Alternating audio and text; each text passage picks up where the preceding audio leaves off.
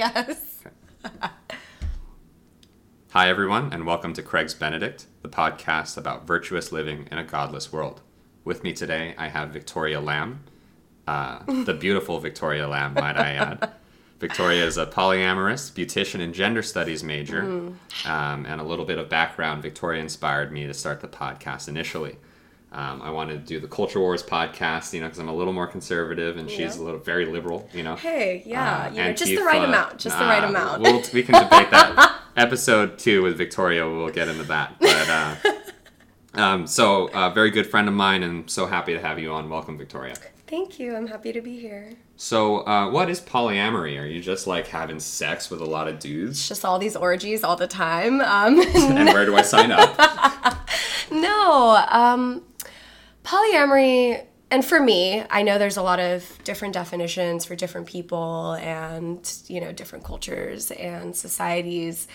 I completely acknowledge that. But for me personally, polyamory is the idea that it is difficult to sometimes expect one person to be every single thing that you need in life. It's almost unrealistic, you know? And for me, polyamory allows me to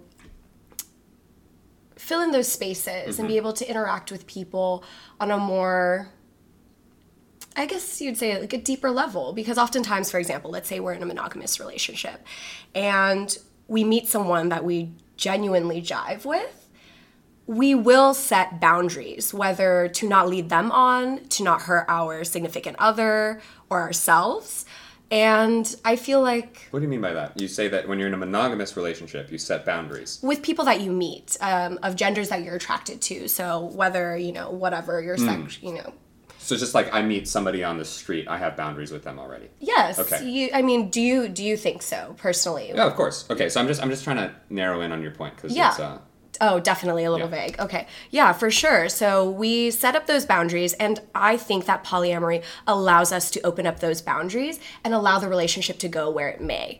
Now whether that's sexual great. If it's not sexual and it just turns out to be a very deep friendship then that's amazing too. But sometimes those deeper friendships are missed because they're a gender we're attracted to and we put up certain walls or boundaries. So, so if I'm understanding you correctly, what you're saying is that um, everybody you meet, you set up boundaries with, and then one day we all decided that sex wasn't going to be was was not going to was only a boundary for one person, and you think that as a polyamorous, you're open. You've, you've expanded those boundaries to wherever that friendship or relationship Yes. may lead. Yes, and whether that's sex, whether it's just friendship, whether it's a little bit of a mix of both, you know, you you allow for more I guess opportunities within that relationship that wouldn't be there before. Now, going back to the first original point, I know that was a bit of a tangent. Um, as far as expecting someone to be everything for you, you want them to be your you we got some great cat buddies here. I feel like everyone wants to meet them. Hi. This is this is Trevor, everybody. Uh, say hello. All right, you can fuck off now. All right, he he loves his pets. I'm sorry. Yeah. Uh, what were you saying? No, so um, expecting one person to be everything your confidant, your best friend, your golf buddy, your, you know, Nintendo 64 game person, like all these little facets of life that we have so many layers to, we expect one person to fulfill all of those, and it's sometimes a little unrealistic. So I think that was my biggest misconception with poly is that you have a guy you're dating and then you have a bunch of people you're sleeping with. Um, but what you really um, told me is that it's kind of like 75% of a relationship. Is that a fair characterization? Is that you're open to like three quarters of a relationship with everyone you meet? And I say three quarters because there's like the, the marriage and the kids things, but it's like it's as it's just open. It's a, it's a full on thing. You're not you're like letting down boundaries as opposed to putting them up. Yes, I agree. Okay. Um, so it's, it's not just the sex, right? It isn't. Um, I've definitely, speaking from personal experience, have met people and it just developed into something very deep and definitely something very intimate, but not always sexual. And, you know, may it be that we tried or we didn't, but regardless, it's fruitful is a kind of awkward word, but it's a very meaningful Yeah. relationship I get that. with or without the sex. Right. Um, so sex is just a fucking bonus. Like, let's be real. A fucking bonus. Yes, it is. Um, no pun intended. Shit, man. Okay, so what are some terms in the poly community that we should know about? Um, you know, how, how do you guys discuss this? You know, there's a lingo and everything, so. Yeah, for sure. Um, so it depends on every couple. And I think the most common use of polyamory is not polyamorous, but to say we're in an open relationship.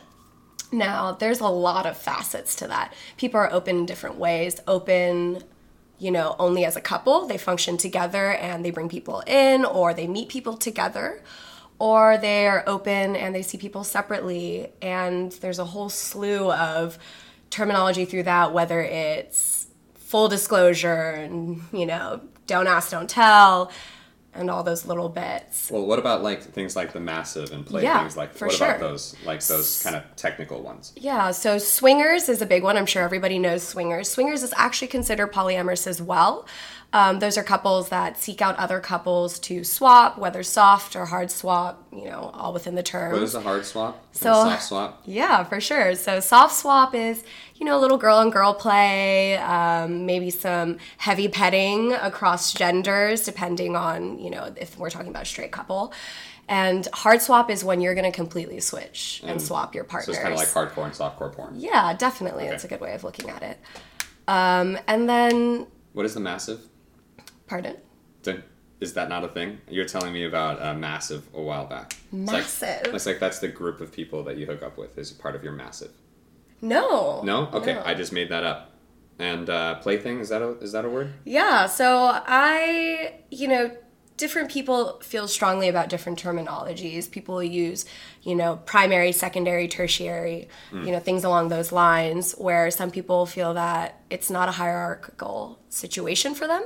So they want to use whether it's their lover, their plaything, um, you know, their daddy on That's tough because that's tough because like you're you're in a culture where it's all about bucking the mainstream, and so there's no one way to do it. There's an infinite ways of Yes. doing it. Okay, what is your story of how you got into it?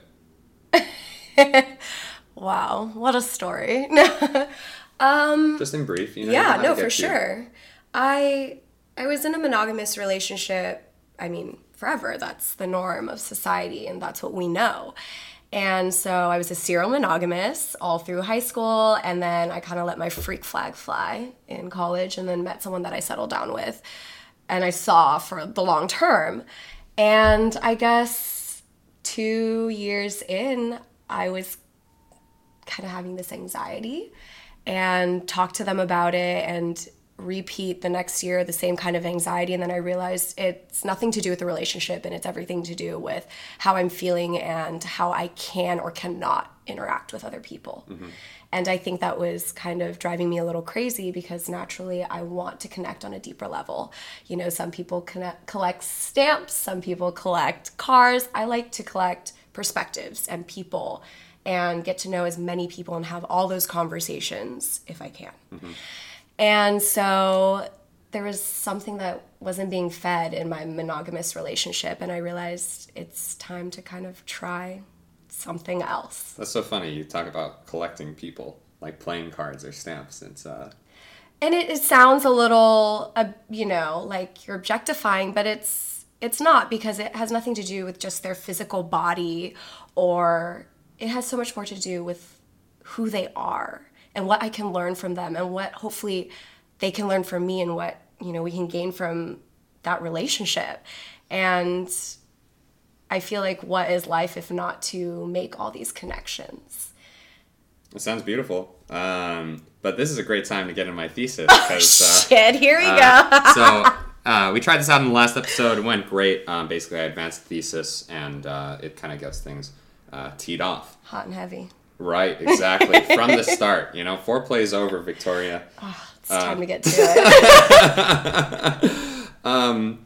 So, I think that polyamory is the Peter Pan Never Never Land fantasy of staying 20 forever. Because in what it lets you do is run away from the major things in your life and the major things in your relationship that Okay. you that you went through with this guy, for example, because the hard part about a relationship is for better or for worse, and that you mm. change together and that you grow together. But when you can find other people to be your golf buddy, to be your Nintendo buddy, to be other things, you kind of take a flawed relationship and patch up the holes with super fun, super interesting uh, people. Every time you meet somebody new, it's so much fun. Yeah. Um, And even if they're boring, Yeah. you know, it's just like just by virtue of meeting somebody new, and so you get to patch up a broken relationship, one that wasn't meant to be, Mm-hmm. with other people. And uh, uh, just just to bring it back to um, my personal experience, and I think that this is common with most people. I think the first lesson you learn in relationship in dating is that your first relationship lasted three years too long. It should have been three weeks, but it ended up being three years because you just didn't know what was good and you didn't know what was bad. And forgive me for saying this, it sounds like you had a bad relationship. And instead of addressing those problems in yourself, in him, in your communication, in the relationship itself, you plugged it up with other people who could fill in those gaps.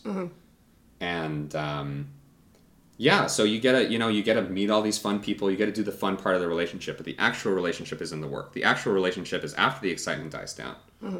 I just I just have to wake up next to somebody, and I have to love them. And I think that that's that, I think that's part of growing up. And so so what do you think about that? So clarify one point for me. You have to wake up next to someone and you just have to love them. So it's a chore. Well, it's not a chore. That's not what I'm saying. I'm saying that in a full time relationship, the sizzle goes away, and then you're left with just that person. Yes. And I think in a polyamorous relationship, I can find sizzle somewhere else. Okay. And instead of instead of loving that person with all my heart and doing everything I can to make that relationship work, you know, the hard conversations, the planning of our lives together, the sacrifices you make, you just uh, you can just go and find somebody new and find sizzle somewhere else instead of making sizzle in your own relationship. That's what I'm saying. Okay, perfect. So NRE, which is new relationship energy, is you can find that Excuse me, what NRE? Okay, you can't just drop Yeah. acronyms. Okay. No, and- new relationship energy. So new relationship energy are the butterflies and the sizzle that you're talking You about guys when you have first. quantified this shit. You guys have made a uh, Yes! fucking acronym for it. You've never. I've never told you this. No, you haven't. Okay. So yes, it's called NRE, and it's that sizzle, that Okay. spark, the butterflies, the excitement of first meeting. Everyone gets it in a friendship, in a romantic relationship, sometimes even in a work relationship. But you know, it's yes. This is. Yeah. Um, yeah. how do you how do you feel about this term? Uh, that's actually, uh, I mean, it's just speaking exactly to what I'm talking Yes. about. Um, but you're, is, so it surprised me that you guys have quantified it. So maybe you guys have thought about this a little more in depth than I have. Is Yes. that the NRE, uh, to, to use in the parlance of our times, is uh, to supplement the gaps in a working or non working relationship. I'm going to have to disagree that it supplements the gaps because, yes, we all understand, everybody hears it all the time. The sizzle doesn't last forever, relationships are work. Now, I don't think that I'm just patching up something that isn't working because I'm still choosing to remain and I'm still choosing to put in that work day to day. Now, I personally was in an open relationship where I did have a primary and I took on other lovers. And at the end of the day, that person is my person. And I could easily up and leave for every NRE feeling I have, which you could easily do in a monogamous relationship as Right. well. People constantly meet people in monogamous relationships, and whether they choose to pursue those endeavors, flirt with those lines. So we get our kicks and thrills where we want to, and you could say that I'm patching it up or I'm not addressing the issues, but I think that's to minimize the people in the relationship and not give them some faith in saying that they are working on their relationship outside of the people that they choose to invest time in as well. Well, for for someone who's monogamous Yes. and um, or polyamorous, if we want to be super specific about it, um, the impetus, the, the the driving force behind a change. You have to admit is way stronger than for a polyamorous. Can you at least concede that? Then in, in a change, like a significant change in your life, Um, or so uh, if I am dating someone Yes. and the sex is terrible, okay, sorry, mom. Uh, a- and if I can just plug that hole, that's the worst euphemism for that in the world. If I can, if I can satiate myself, let's let's say I'm dating somebody who's um, smart, intelligent, has the same ambitions as me, you know, life partner material, um, but she's boring in the sack, right? I can just go find or just just fill that hole with 22 year olds for the rest of my life, and then I it, it the the driving force behind me having conversation with her and like, hey, this is what I need you to do, or I need you to let loose, or this is an issue for me. We need to like that communication doesn't have to happen. okay, Can you can you concede at least that point? At least if you in these these one to one relationships, Yes. at least the driving force for change is bigger. okay, okay. I can give you that. Yes, but I now communication is a difficult thing for a lot of people. So if you are going to use polyamory, and we talk about ethical and non ethical non monogamy all the time, if you are going to use non monogamy or polyamory in order to avoid important conversations, then intrinsically you as a person need to look in on yourself and not necessarily your relationship.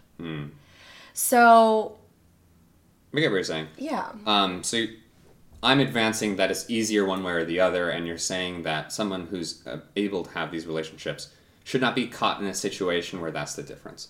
Like they should be mature enough where they they are able to convey these thoughts. Yes. Okay. And for me, non monogamy, polyamory has brought nothing but growth as far as my EQ. And you have to definitely take the time to work through the nitty gritty because non monogamy is just as difficult as a monogamous relationship. You have, if anything, much harder, con- and you know, not to say one is better than the other, but as far as what I've encountered in both, I've had some very difficult conversations through non monogamy saying, What do you need mm-hmm. that I can't give you? And how do either we work to improving that between us, or how am I able to understand what you need outside of this and have compersion? Let's take in What's another.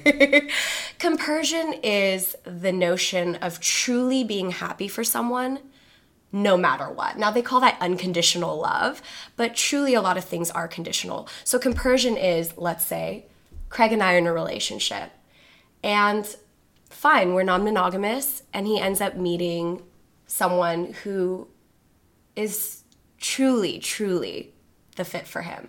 Compersion is for me to be able to be happy for him, regardless of our separation or regardless of what's going on. Of course, you're sad, but deep down, truly, you're happy because this person deserves nothing but to be happy. And compersion is packed into this small word and it's so many layers, so it's a little difficult to work through it like that. But It's a, the ability to put your jealousy aside for the advancement of somebody else. yeah. Okay. Um, I can get behind that. Uh, it sounds like monogamy to me. You know, that's what. Um, okay. Um, that's fascinating stuff. So it really takes a very mature person to.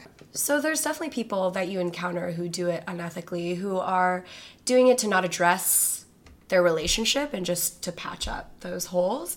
But truly, if you can reach that point of communication, you're still working on your relationship. You're just enjoying once in a while some NRE here and there, some sizzle, which then in turn brings a lot back to your relationship as well.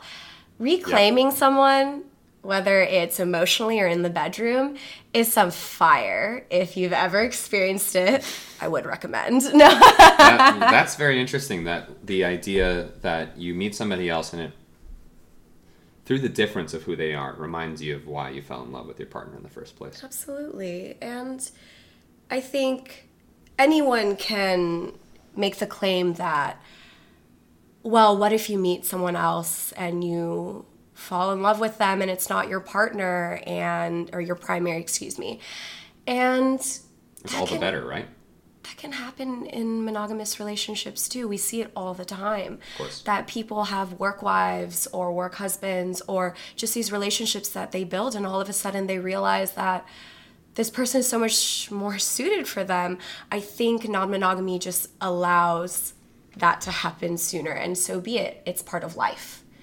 We grow and we learn things, and whether that means a new person or the same person. It's just, and I'm not saying that commitment isn't beautiful and that non monogamy means non commitment. I, I don't agree with that at all because, like I said before, I'm putting in that effort to come back and be here because that's where I want to be, regardless of all the amazing people I've met, bodies I've touched, you know, whatever it is. You're making me blush, Victoria. Um, uh, okay, well, you know, it sounds like you've got a pretty good handle on it.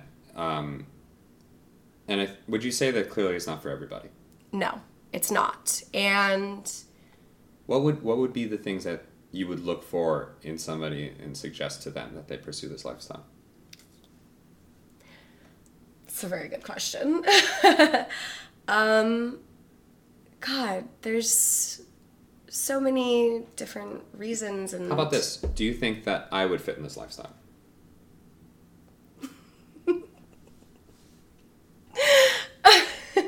Not, no, I just, you know, oh, history. I think that you, as a person,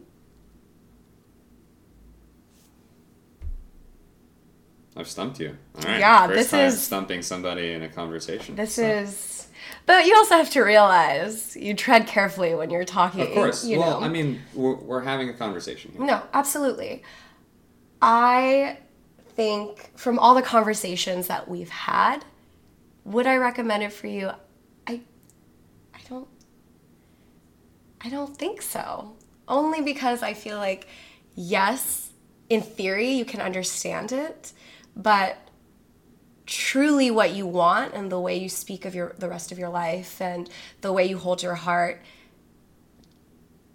I, I don't think you truly want that to be non monogamous. And this is from just knowing you and being here and interacting with you. I think it's, Okay. Well, I mean, obviously, I want kids and um, a family. yeah. And is does that disqualify me then?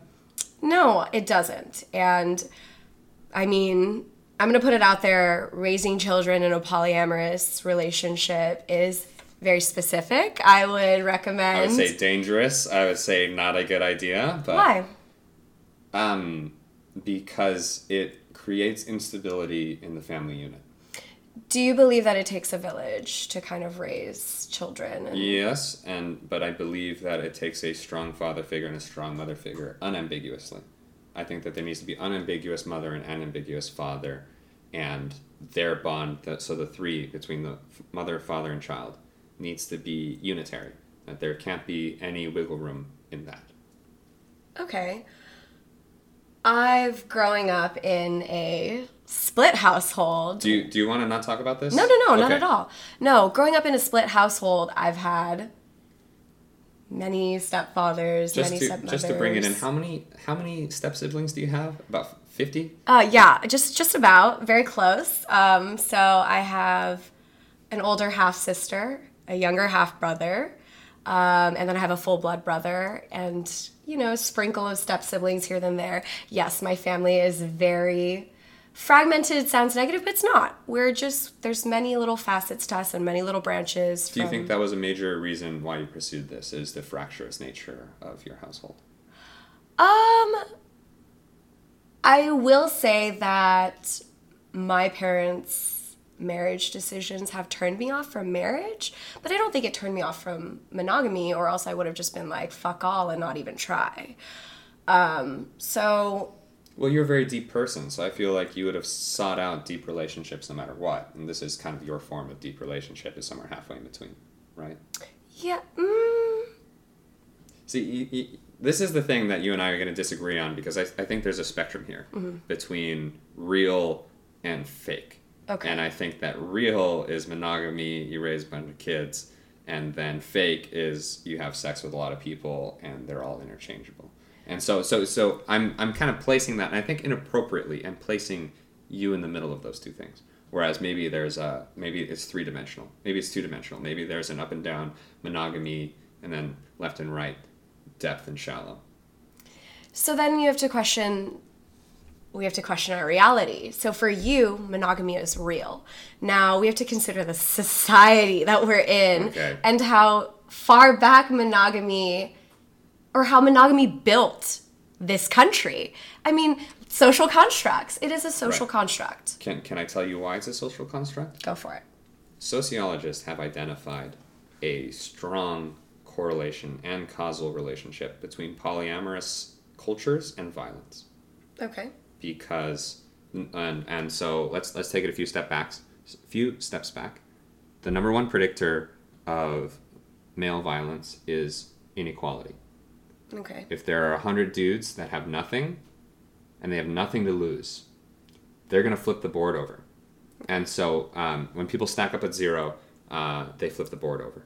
Now, uh, Matthew's Law, this is some Jordan Peterson shit, I'm paraphrasing. Um, Alt right, uh, white supremacist, uh, Fascist. fascist pulled me into his ranks, you know. um, but uh, he, he quotes Matthew's law, which is Matthew from the book of one of the books in the Bible. Um, to those who have everything, more shall be given, and from those who have nothing, more shall be taken away. Right. The idea that you're good at stuff means that more like more things are going to come to you. So if I'm shitty at talking to women, I'm going to talk to women. It's going to go poorly, and I'm going to learn bad things from it, and I'm going to be less capable of talking to women. Okay. Monogamy is a way of smoothing it out so that instead of all the Chads in the world, right, which are the blonde haired, blue eyed, six foot, uh, like myself, I like to include myself, um, uh, maybe a born again Chad, if you will, um, are going to soak up all of the intimacy that's available because you only have so much intimacy to give as a person, right? You only have so much love in your heart, you only have so much time, you only have so much uh, pussy to th- throw around. Um, Okay, okay. whoa, whoa, whoa. whoa. Okay, okay, okay, okay. I'm gonna okay, cut that. I'm gonna cut that. I'm not gonna cut that. Um, so uh, if if all the attractive men are taking it, um, maybe let's say 20 percent, okay, of the men are taking it because they have the ability to um, take up the time and uh, emotional energy of five women, right? So only 20 percent of guys have an uh, of, have the opportunity to reproduce, have a lovely woman telling them how great they are. There's 80% of men ready to flip the board. Now, when you have monogamy, it brings that number down to about 40%. 40% of men have the opportunity to reproduce. Uh, another Jordan Peterson fact you have twice as many female ancestors as you do male ancestors because the males have a lot of overlap because it's a high risk, high reward. So, as a male, you either have four children or zero, and women have two children because um, women are all selecting from the same pool of men, right? And it's already it's already that way even in a society that that puts monogamy at the primacy, right? It, it puts it as the most important val- one of the most important values, the founding value, as you just said, in America is founded on monogamy. Now the tribes, there are a lot of tribes that have polygamy, and they kill each other all the time Look, for, for fun. They're just like, I want your wives, so I'm gonna kill you or I have no wives, so I'm gonna start a revolt, and it's just it causes violence. Don't you see how it how, how like there there's a there's a long tail, right? There's a lot of a lot of losers out there, and a lot of guys who have an infinite number of partners. Do, do, do you follow the logic here? I okay, I semi follow the logic. I if someone wants to kill someone for I want your woman, me man, beat my chest, then whether you're monogamous or non-monogamous, that's gonna happen. If you want someone's It's gonna happen woman, a- you want someone's woman. It's going to happen a lot more in a society where more men have nothing. So Because and so like let's talk about you know incels. Let's talk about men's rights activists. Let's talk about men going their own way. Uh, let's talk about Elliot Rogers. Um, those people are part of a bunch of people who stacked up at zero and say I have nothing to lose. Mm-hmm. And they say the system must be rigged. It's women's fault. How come I'm not provided the opportunity to mate, given the fact that I'm a cool guy, to their own test Yes. as they as they don't believe Yes. themselves. But A nice guy. They're a nice guy.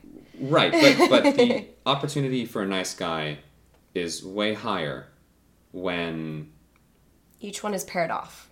When each one is oh, okay. Yes, there's a lot less. If you pair off people, then There's um, more left over for everybody else. Exactly. Now, the average number of partners that somebody has before dying is six. But how many people do you know that have six partners? Right? Not many. There are people who Wait, have long term partners or just like sexual partners. Six of this. pause? What? That's a real thing? That's a real thing. Oh my god. And so when you look at these numbers, you know, you there are guys like um, fucking the lead singer of Kiss who's hit a thousand. So he's bringing that number way up. So I think the average is six. Now the median, I would be very interested in knowing, right? Because like that's the that's the middle person. I bet you it's like two or one. Yeah, no, I'm serious, man. So do you see what I'm saying? There's this there's this huge slope of guys that are s- like I say soaking up. Let's just let's just treat it like a sponge. They're soaking up all the sex, all the attention. But you're looking at this sort of very, very, very gendered view. So you're saying one man in non monogamy gets six women.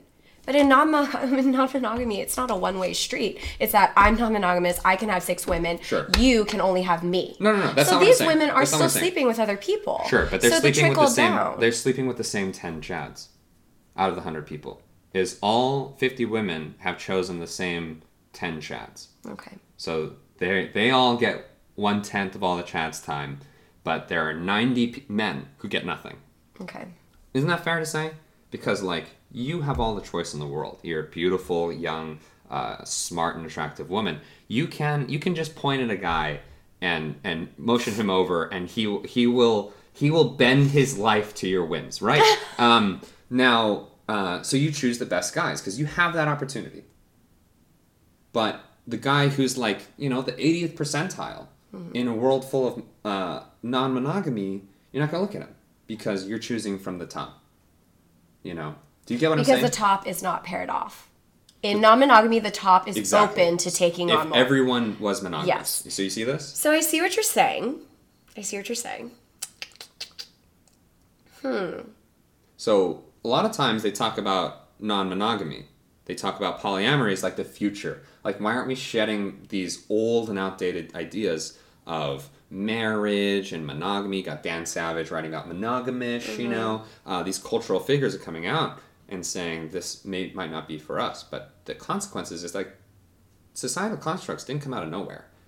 Societal constructs evolved over time, and um, tribes that had polyamory, I think they died off at a rate way higher than monogamous ones, and we're gonna we're gonna turn back towards that in an era where more and more men feel disenfranchised and useless and are depressed and killing themselves than ever. But we are monogamous now, and yet there's still all these unhappy men. I think way less. I think way less than in the eighties. It's way. You have to admit, it's way more uh, I- acceptable to be polyamorous today. It is, but I really, really think if we broke it down to numbers, polyamory is such a tiny minority. It just seems through social media that there are a lot of them, but that's because it's the same few that voice their. Truly, though, truly, though, the mm-hmm. numbers are staggeringly small Yeah, I think you're right. I'm just in saying. the grand scheme of things. I'm just saying, given the climate, it seems like a bad time to pursue this. It- given it the seems- climate of given the climate of uh, poor white men, given the fact that half of the United States is disenfranchised poor white men. I don't know about half, but a, a voting bloc that I think that political instability, uh, social instability is almost at an all time high since Vietnam, right? And I think Trump is an exhibitor of that. Like the, the partisan, the, the. I don't want to get too political here. I'm just saying that in the age that we live in today, that a lot of men are struggling way more than they have in the past. Struggling with their identity, struggling with um, their place in the world, struggling with their day to day lives. And I think that to introduce polyamory on a wide scale is to further the trend. Uh, you know the, the the inequality. You as a gender studies major, you talk about inequality all the time, right? All the time. And I don't think that there is an inequality more important than opportunity to make. Because you can have all the money in the world, but if a woman won't look at you right, there's no. I mean, if, I think one of the most important things in life is a family mm-hmm. and creating a family. Mm-hmm. Um, that's my bias.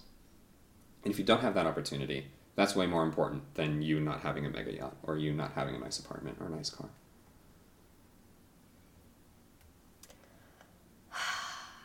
this one's hard. This one's hard. Um, I think. So it would.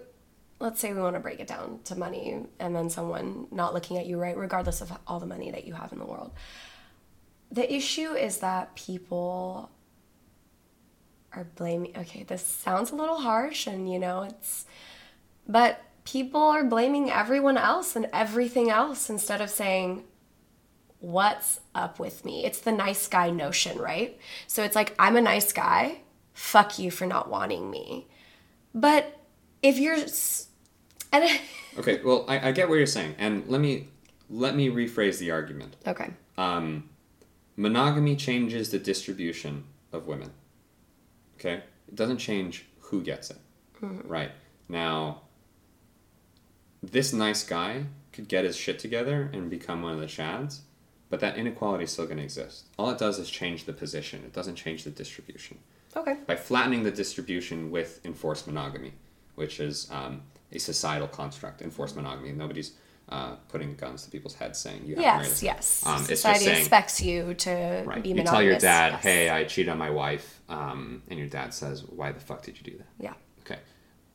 That flattens out the distribution, and it makes the Chad and schlub problem into a uh, above average and below average problem and flattens it out. It's not 80 20, it's 50 50, let's say.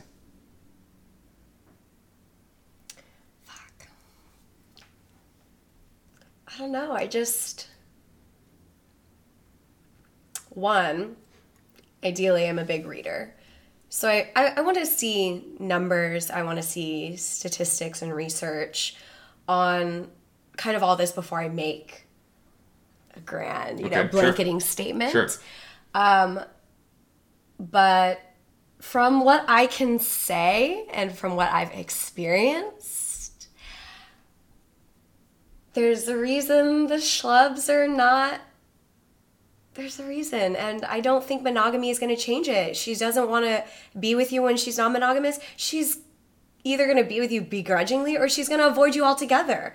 I'm pretty sure she's going to want to just be single and ivf it. That's that's um, i think that okay I, I i get that i get that. Let's let's let's change the metric Okay. okay. Let's look at women in polyamorous relationships. Okay. Let's say everyone's polyamorous. Let's let's turn it to the Victorias in the world and the um, what's an ugly name? I don't want to offend anybody out there. The non-Victorias of the world. Okay, she's uh, struggled with her weight. You know, maybe her face is a little lopsided. Um, she does not have the opportunity. She'll always have the opportunity because uh, men are pigs and they'll take really anything that's thrown at well, them. Well, this is a very, very. Well, okay, so so I'm a gender studies major. I don't know if I agree with all this. um, I I just think that the I can't I can't flip this one around effectively. I think that I think that there is always a guy who's willing to sleep with every girl, and I and for sure. There's not always a girl willing to sleep with every guy. No, I think that fifty percent. So of that is going to be the distribution no matter what. No, you can flatten it out, right? You can flatten it out. I don't think monogamy does that though. I, I How think could it not? How it can only be a force to flatten it out, right? If let's say let's create an imaginary scenario and and dial it back. You sleep with one person, you sleep with your second person, it's a death sentence. Okay? Okay. Um, that's not an ideal world, but you have to admit that the distribution of, uh, of, of sexual opportunity would be way higher for men. Okay. 80% of men would have a, uh, a success rate, right? Okay. Now let's say Because we all deep down want to fuck, and I mean, so, our- and we don't want to die. So I mean, what's more primal than that? What's more Yes. important than that? Yeah. Um, so, so enforced monogamy and culturally enforced monogamy is you know thirty percent of the way there, right? We have these. We there's like you know disease. There's uh, uh, terms like slut and playboy and fuckboy Mm-hmm. uh, more and more to explain these kinds of behaviors, and that helps, right? Otherwise, there would be, you know, Elon Musk would be just have a day of the week, have 365 women, maybe 10 at a time, three, 3,600 women, you know? Uh, right? And um, because they all want to be part of that. I'm, I'm, that's obviously a limit case. That's not what I'm ex- explaining here. But you, you see how, you see how like these, these little, it, it changes the incentives, right? Do you agree? yes, So, you- so you have to admit that what you're doing is not a societal good; it's an individual good. It's good for you, but it's not necessarily good for society at large. okay, okay, okay, okay. That point, that point, I can get behind because I am not doing this to drive a societal good. Yeah, it's for me. And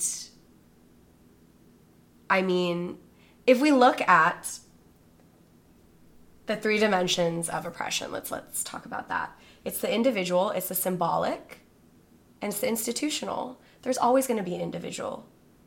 That's where we start. It's for us before it's for anyone else. It's like saying put your you know, put the oxygen mask on yourself Right. before you can help anyone else. Or as Jordan Peterson, Jordan Peterson would say, uh, put, "Set your house in perfect order before you criticize the world."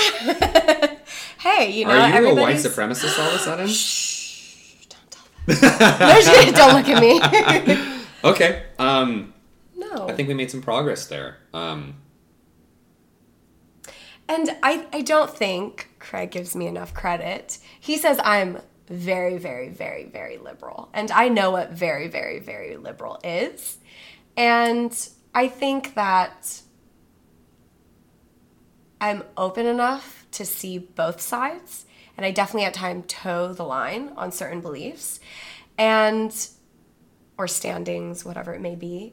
So I just Victoria is one of the I get most is um, one of the smartest people I know, and um, especially around these cultural and cultural and gendered issues, um, which is why I'm so excited to talk to her about it every time. She's not uh, a feminazi or any other of those. That's a not an okay term, You though. can't say feminazi? No, that is a fucking terrible term. She's not a feminazi, okay? Um, she's not. I burn my bras. Clearly, I don't um, own a sing. You know, it's, we don't need to get into that. You don't need to get into that. Um, no, uh, you, I give you shit for being a gender studies major, but you've always had, uh, you've always given as good as you've gotten. I've, I've never, this, I'm actually pretty proud. This is the first time I've stumped you and ever, and I care a lot about these issues, and I disagree with you about a lot of them. But you're, you're a sensible person. Just, just a little plug for Victoria. don't be too hard on her. No, just kidding. Um, all right. Um, okay. Well, I think that I think that we're kind of generally in agreement. Um, I think that uh, polyamory is great for the people that it's great for. I think that it's a it's a lovely time for the time that you pursue it, and I think that there's a certain time uh, if you want to pursue a family, you might have to give it up, and you might not look back on it and say you probably won't look back on it and say that was a mistake. Right? No. And let me be clear though, there are there are definitely people out there who are polyamorous and pursue families and you know, we can pass the judgment we want from our own personal experience. We can't really say for sure. Um, your parents are still together, happy, and you are who you are because of that. But also, Yes. my family isn't, you know, my parents aren't together and they, I've been raised by multiple people and I am who I am from that. I don't think we're too terrible of people. I don't think you are, and I pass no judgment on you Yeah. um, for your lifestyle at all. Yeah, of course. And, You sanctimonious. and I don't, you, for you either, with your boring monogamy. but there is, if you are very curious and do want to understand raising families, in polyamory, Ethical Slut is a beautiful start. It's very accessible. Um, I'd look into it. It's a great book. just just just a glimpse into understanding. Um, but if there's anything to take from that book, they have a section for jealousy, and I think we would all be better with a little less jealousy in our lives. And I think that's one of my favorite chapters. I like my jealousy just fine. You I like do. it where it is. Yeah. You do. Um, you like being like green with uncomfortability and this rage of someone you else know, causing us jealousy versus feed- us being insecure about something. I feed my possessiveness, and it has only given me good things. Has it? Ha- it has. you Has know? it? Yeah. Um, you know, I confiscate my girlfriend's cell phones about two months in. You know, Yeah, and I'll let her know I've when an important this. text comes in. Um, uh, that's a wrap. Do you want to go into any stories? Do you have anything? Uh, we can we can skip that part. Um, you know, you're a private person and all that. Um, any success stories you want to share? Any any bad stories you want to share? Uh, okay, we'll skip that. that is a uh, nervous laugh. We'll go right after that. Um, can we close on? We'll close on one question, and uh,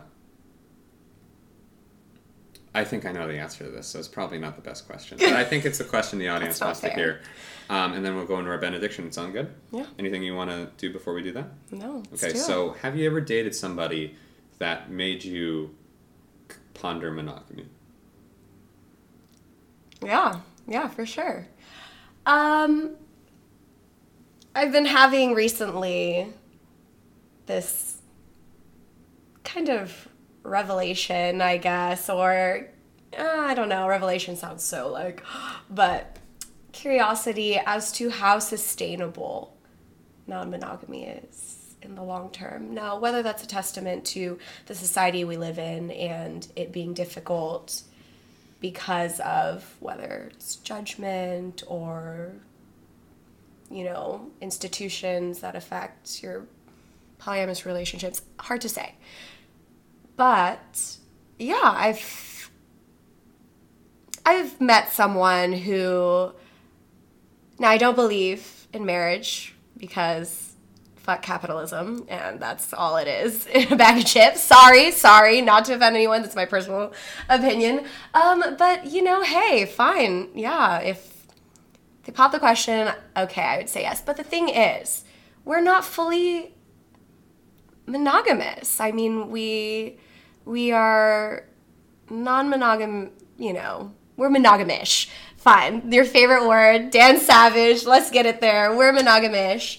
And um, swinging is definitely part of you know polyamory non-monogamy and there are facets of our lives that we just like to keep open. So i don't know if that's just franken you know Frankenstein's baby mixing a little bit of everything. I can't say for sure. I mean, I have met someone who has had me question it, but you know, we'll see That's how that goes. that sounds beautiful. Uh, that sounds that really sounds like the perfect place for you, uh, knowing everything about you. So I'm happy for you. Congratulations! Wow, that is not where I expected this podcast to go. I thought you were gonna die on your sword here. Um, that that marriage is pointless, but damn, some romanticism coming out of. Uh, okay, uh, anything, um, any projects you want to share? Oh, um, I'm excited to do the next podcast for this. Oh, yeah, really looking forward to that one. Yeah, we, we better study up for that one, and we can't do a shot for that one because that's yes, that's serious very difficult. business. Um, I don't want to end up uh, losing my job because I said the wrong thing about women. I know that's very popular right now. Lo- very hot stuff to lose your job over what you said on Twitter. yeah, it's, it's, it's rough out there right now. Um, but no, you know, Okay. Uh, well, let's let's wrap it up um, with the benediction. Benediction is a prayer, advice, or a blessing that I ask my guests to uh, extend to the audience. So, Victoria, for today's benediction. Oh man. Um I just think that we should as a whole be open to the relationships that come through our lives. Now, be it if you're monogamous, non-monogamous, that cheesy, cheesy, the cheese is to melt. That you kind of just like open yourself up to allow some of those and I understand if there's boundaries in place kind of acknowledge those boundaries and see if you can get past them with those boundaries in place, if that makes sense. I think we can all be in a little bit of a better space if we're a little more open up to people in our lives. It's a hard thing, I think, for a lot of people. So, in lieu of monogamy and non monogamy, Just be open. be open. All right. Well, audience, that's a wrap. Uh, please give me a review on iTunes. I only do this for the numbers. So give me numbers, give me views, give me reviews, give Click, me all click, of it. click, click. Exactly. Um, so to sign off, may you be open to people coming into your life and how they may change it, and may you go in godlessness. That's a wrap, everybody. Thank you.